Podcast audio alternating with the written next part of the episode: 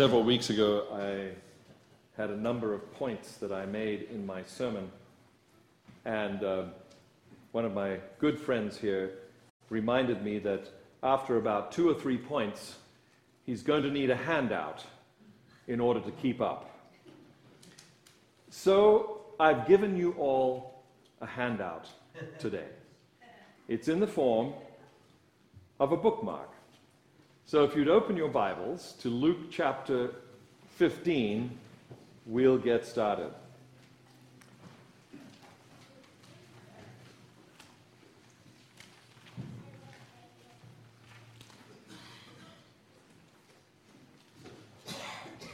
Want to take you to the very most important verse for today, and that is verse 32. Are you ready? But, Jesus says, he's speaking now the words of the Father at the end of the third parable that he's told. But we had to celebrate. Now, I've said it with emphasis here. I'm now going to be the father. He's facing a son who is upset with him, and he's explaining and he's telling about the emotions that he's feeling, and he's saying, I had no choice.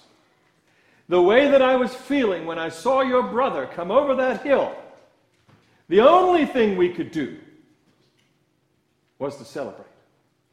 I couldn't help myself. We had to celebrate and be glad because this brother of yours was dead and is alive again. He was lost and is found. You see, 30 verses before, in Luke 15, verse 2, Jesus is now answering the attitude that has come from the church people. I've entitled our time together, When the Lost is Found. And that, that word when implies that it's going to happen. And my friends, it is happening. Every day, the lost are being found. And they're being found by God. And He's using all kinds of agencies to make this happen. I was with some friends last night and, and I reminded them, and I reminded myself just by saying it again there are pieces of scripture that surprise you sometimes. One of them is when God calls uh, pagan kings his servants. My servant Cyrus. My, my, my, my servant Nebuchadnezzar. These are people that we see in Scripture uh, that are against God, we think, that are doing really bad things to God's people, but yet they know the living God, they know the Creator God, they, they are in league with Him.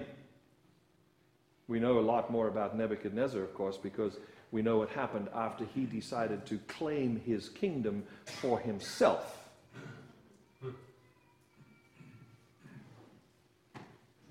Today we're concentrating on the, on the reaction. I want you to concentrate with me on the reaction of those who have lost something and or someone and, and on their reaction when they find the lost thing or person. So, in, in Luke 15, I really, really love Luke 15. You'll know that about me now and forever. Luke 15 has three stories of three lost, well, first we could call a sheep a thing, then a coin is a thing, and then a person, a boy. And these are the stories that Jesus tells because of the fact that the teachers of the law were muttering. What were they muttering? Okay, you ready? This is what they were saying about your Jesus and my Jesus. This man welcomes sinners and eats with them. My mother always said, Show me your friends, and I'll tell you your character. This is what they were saying about Jesus. He welcomes sinners into his friendship circle and he eats with them. Then Jesus told them this parable Suppose one of you had a hundred sheep and loses one. Does he not leave the 99 in the open country? Listen, church people. Do you feel like Jesus has left you in the open country while he's busy with somebody else this week? If so, fear not. You're still part of the 99. Okay? But listen to the story because we're focusing on the reaction of what happens when something is that was lost is found. Does he not leave the 99 in open country and go after the lost sheep until he finds it? When he finds it, he, re- he joyfully puts it on his shoulders and goes home. Then he calls his friends and neighbors. Here's the reaction. Here's the reaction of what happens when that person who has lost something of value finds it. Calls his friends and neighbors together and says, Rejoice with me, I have found my lost sheep. Uh, I tell you, okay, so now Jesus is talking directly to the, to the people he's, he's got in front of him. I tell you the truth. In the same way, there will be more, more rejoicing in heaven over one sinner who repents than over 99 church people, my translation, who do not need to repent. Wow. So now we've been left in the open field while the, the, the, as, as we talked about last week, the guardian of the galaxies is out searching for his lost children. And he's really happy. He's really happy when he finds one of those lost children and brings them back home. In fact, he seems to be even more happy than, than he usually is with us, those who have never left, if you want to count yourself as one of those today. Number, uh, okay, so let's, let's look. What's, what's the reaction? Uh, okay, that's, that's, that's losing the son. Uh, uh, or suppose a woman. Now, ladies, this is a cool story because it involves ladies and it involves weddings. Okay? Understand that what we're about to talk to, talk to is the woman's bank account. Some of you uh, in your marriages have chosen to have separate, you know, this is my stash, no, this is my stash kind of thing. Uh, Chris and I decided we only have one stash, and, and she runs it. So that's, that's, that's a good thing, okay? Uh, suppose a woman has 10 silver coins. Now, uh, research shows us these were probably the silver coins her father gave her. That if you think of the Arabic dress and the headdress of a lady, when they get married, they often have these silver coins that are attached to the headdress. So these are, these are part of her dowry. This is her bank account. All right? So, therefore, you must understand the, the, the, value that she personally attaches to this. This is not her husband's money, this is her money. Does she not light a lamp, sweep the house, search carefully until she finds it? And when she finds it, she calls her friends. Again, here, here comes the reaction. She calls her friends and her neighbors. And you think, it's just a coin. She calls her friends and her neighbors, Rejoice with me, I have found my lost coin. In the same way, Jesus says, I tell you, there is rejoicing in the presence of the angels of God over one sinner who repents. You see where he's, he's building the story. He's building the story. He's got one for the men, the shepherd. He's got one for the ladies, the lost coin. And so now he's, he's, he's building to the, the big story. Jesus continued There was a man who had two sons. The younger one said to the father, He's, he's starting a story. He's, he's got two sons, and it's the younger one. Okay? We could go into all sorts of derivations about this, but we're looking for reactions, so we'll go to the end quickly. The father, he said to the father, Give me my share of the estate. And the father complies. At this moment, his hearers, the people that are listening to Jesus, are in awe of the fact that the father complied with his son's demands. Just understand that. Okay? Not long after that, the younger son got together all he had. Now, this was what he had harvested, probably from selling off his father's assets that had just been given to him. He got together all of what he had and he went off into a distant country. And there, and this is a great word, and I hope you love it like I do, he squandered. He wasted. You know, the Old English is a, this person was a, a wastrel. Okay? he squandered his wealth in wild living. after he'd spent everything, there was a severe famine. So the, the economy tanked. Because of the famine, and he was left, because he didn't have any money now, he was left in a very bad position. So he went out and hired himself out to a citizen of that country. Now, please understand that the, the, the, the Jesus loves to exaggerate. I, I don't know if you know that about Jesus. And, and I hope you don't think that it's because he's lying. He's not lying. He's telling a parable, and he exaggerates for emphasis, my father used to say. He exaggerates for emphasis. Here he's about to exaggerate because these are good Jewish Israelite people, and it's one of their sons who has now done this to his father, which is so terrible, and now he's wasted all his money, and now he's working for a foreigner. Stood beside somebody last night who actually knew the word goy, or the plural goyim, means Gentile, means someone who is not us. Because in their minds, there was us, and then there was everyone else. Now you know why I don't use that little hyphenated phrase, non Adventist. It's our version of the word goyim. He hires himself out to a foreigner, and Jesus emphasizes the situation by saying that he was now put in charge of feeding pigs. I mean, if you want to exaggerate to an Israelite audience, this is the way to do it. One of your best and brightest is now reduced to being a pig's herd. A pig's herd. He longed to fill his stomach. He's hungry, he doesn't have any food. Longed to fill his stomach with the pods the pigs were eating, but no one gave him anything. In other words, the farmer said, You touch my pig's food, you're fired.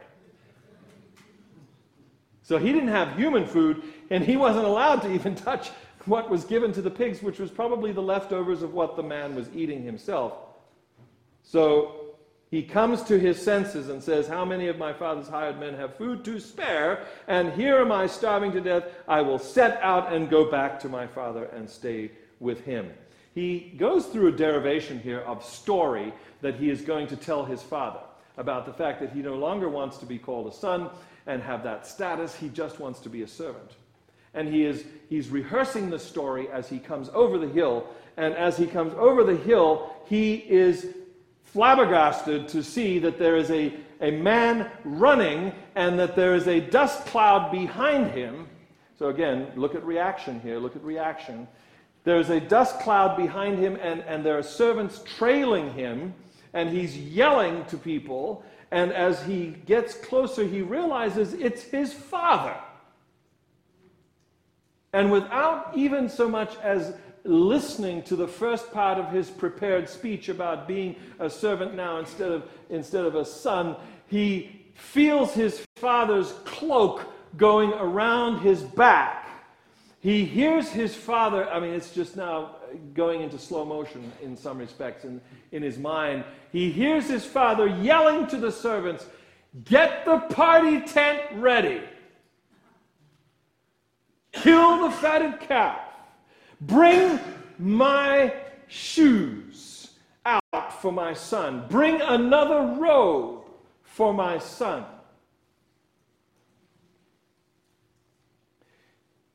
Wasn't going to share this, but latest research says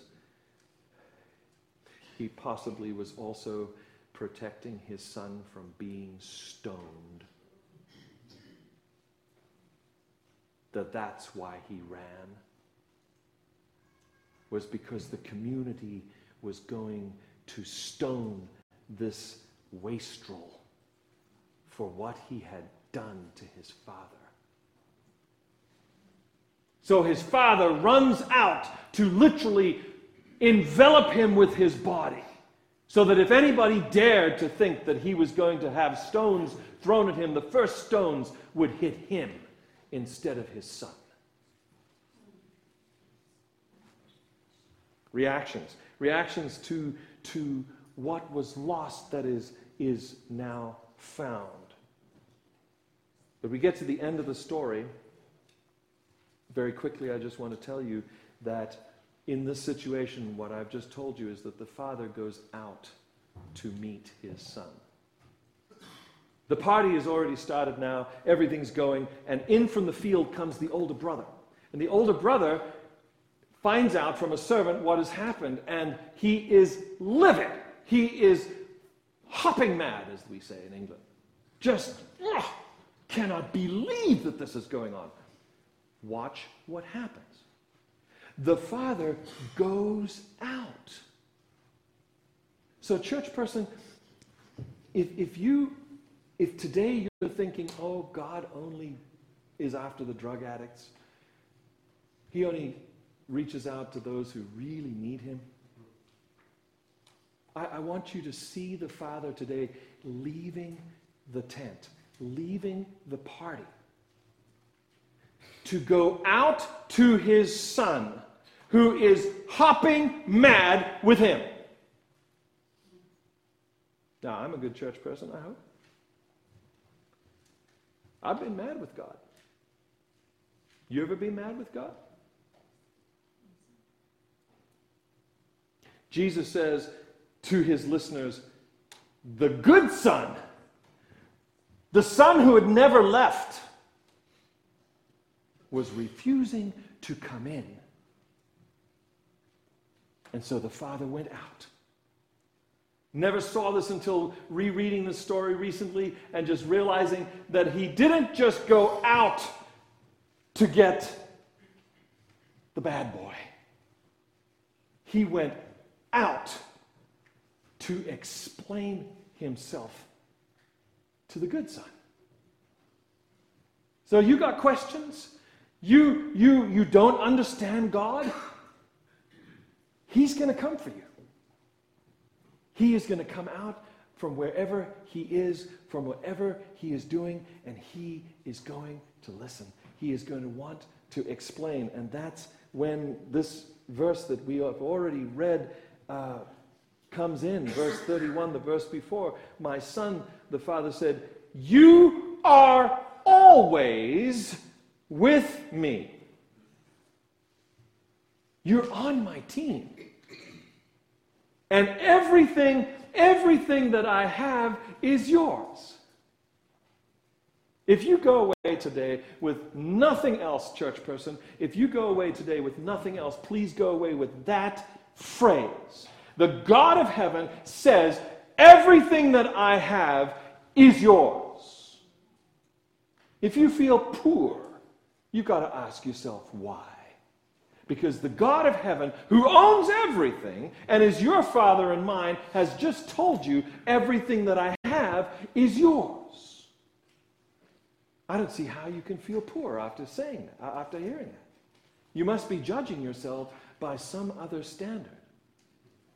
There must be some other Lord in your life that's being stingy with you. Because this Lord, this guardian of the galaxies, as we went about, has, has just said in a parable everything that, that I have to offer, I have given to you. It's yours. You're my son. You have the right to everything that I have. It's not good enough for the older brother, though. That's the, the pitiable part of this story. Because this brother of yours, now, in the statement that the older brother has made to his father, he says, This son of yours. No, no, no. The father changes that. He doesn't refer to my other son, he refers to this brother of yours. That's kin, that's family. Can't get away from it. This brother of yours that was dead is alive again. He was lost and is found. So as we as we examine this a little closer, we can see that we, we have a father who runs out to meet his boy. We have an older brother who doesn't see or know that his brother has come home. We have a father who starts a celebration right away. He kills the fatted calf. We have an older brother who finds out from a servant what is going on already. We have a father that goes out to talk to the older brother who is hopping mad with him. We have an older brother who is mad at his younger brother for wasting his inheritance. He's mad with his father for taking him. Uh, uh, for, for, for taking the, the younger brother back. He's mad with the father for being so generous. He's mad with the father because he really doesn't love him and is waiting for the stingy old guy to die so that he can have everything that he thinks should be his. He's mad now uh, because he, he, he wants his share. He wants his share now, just like the younger brother. Can you see how similar they are? And yet the older brother, the older brother hates his younger brother.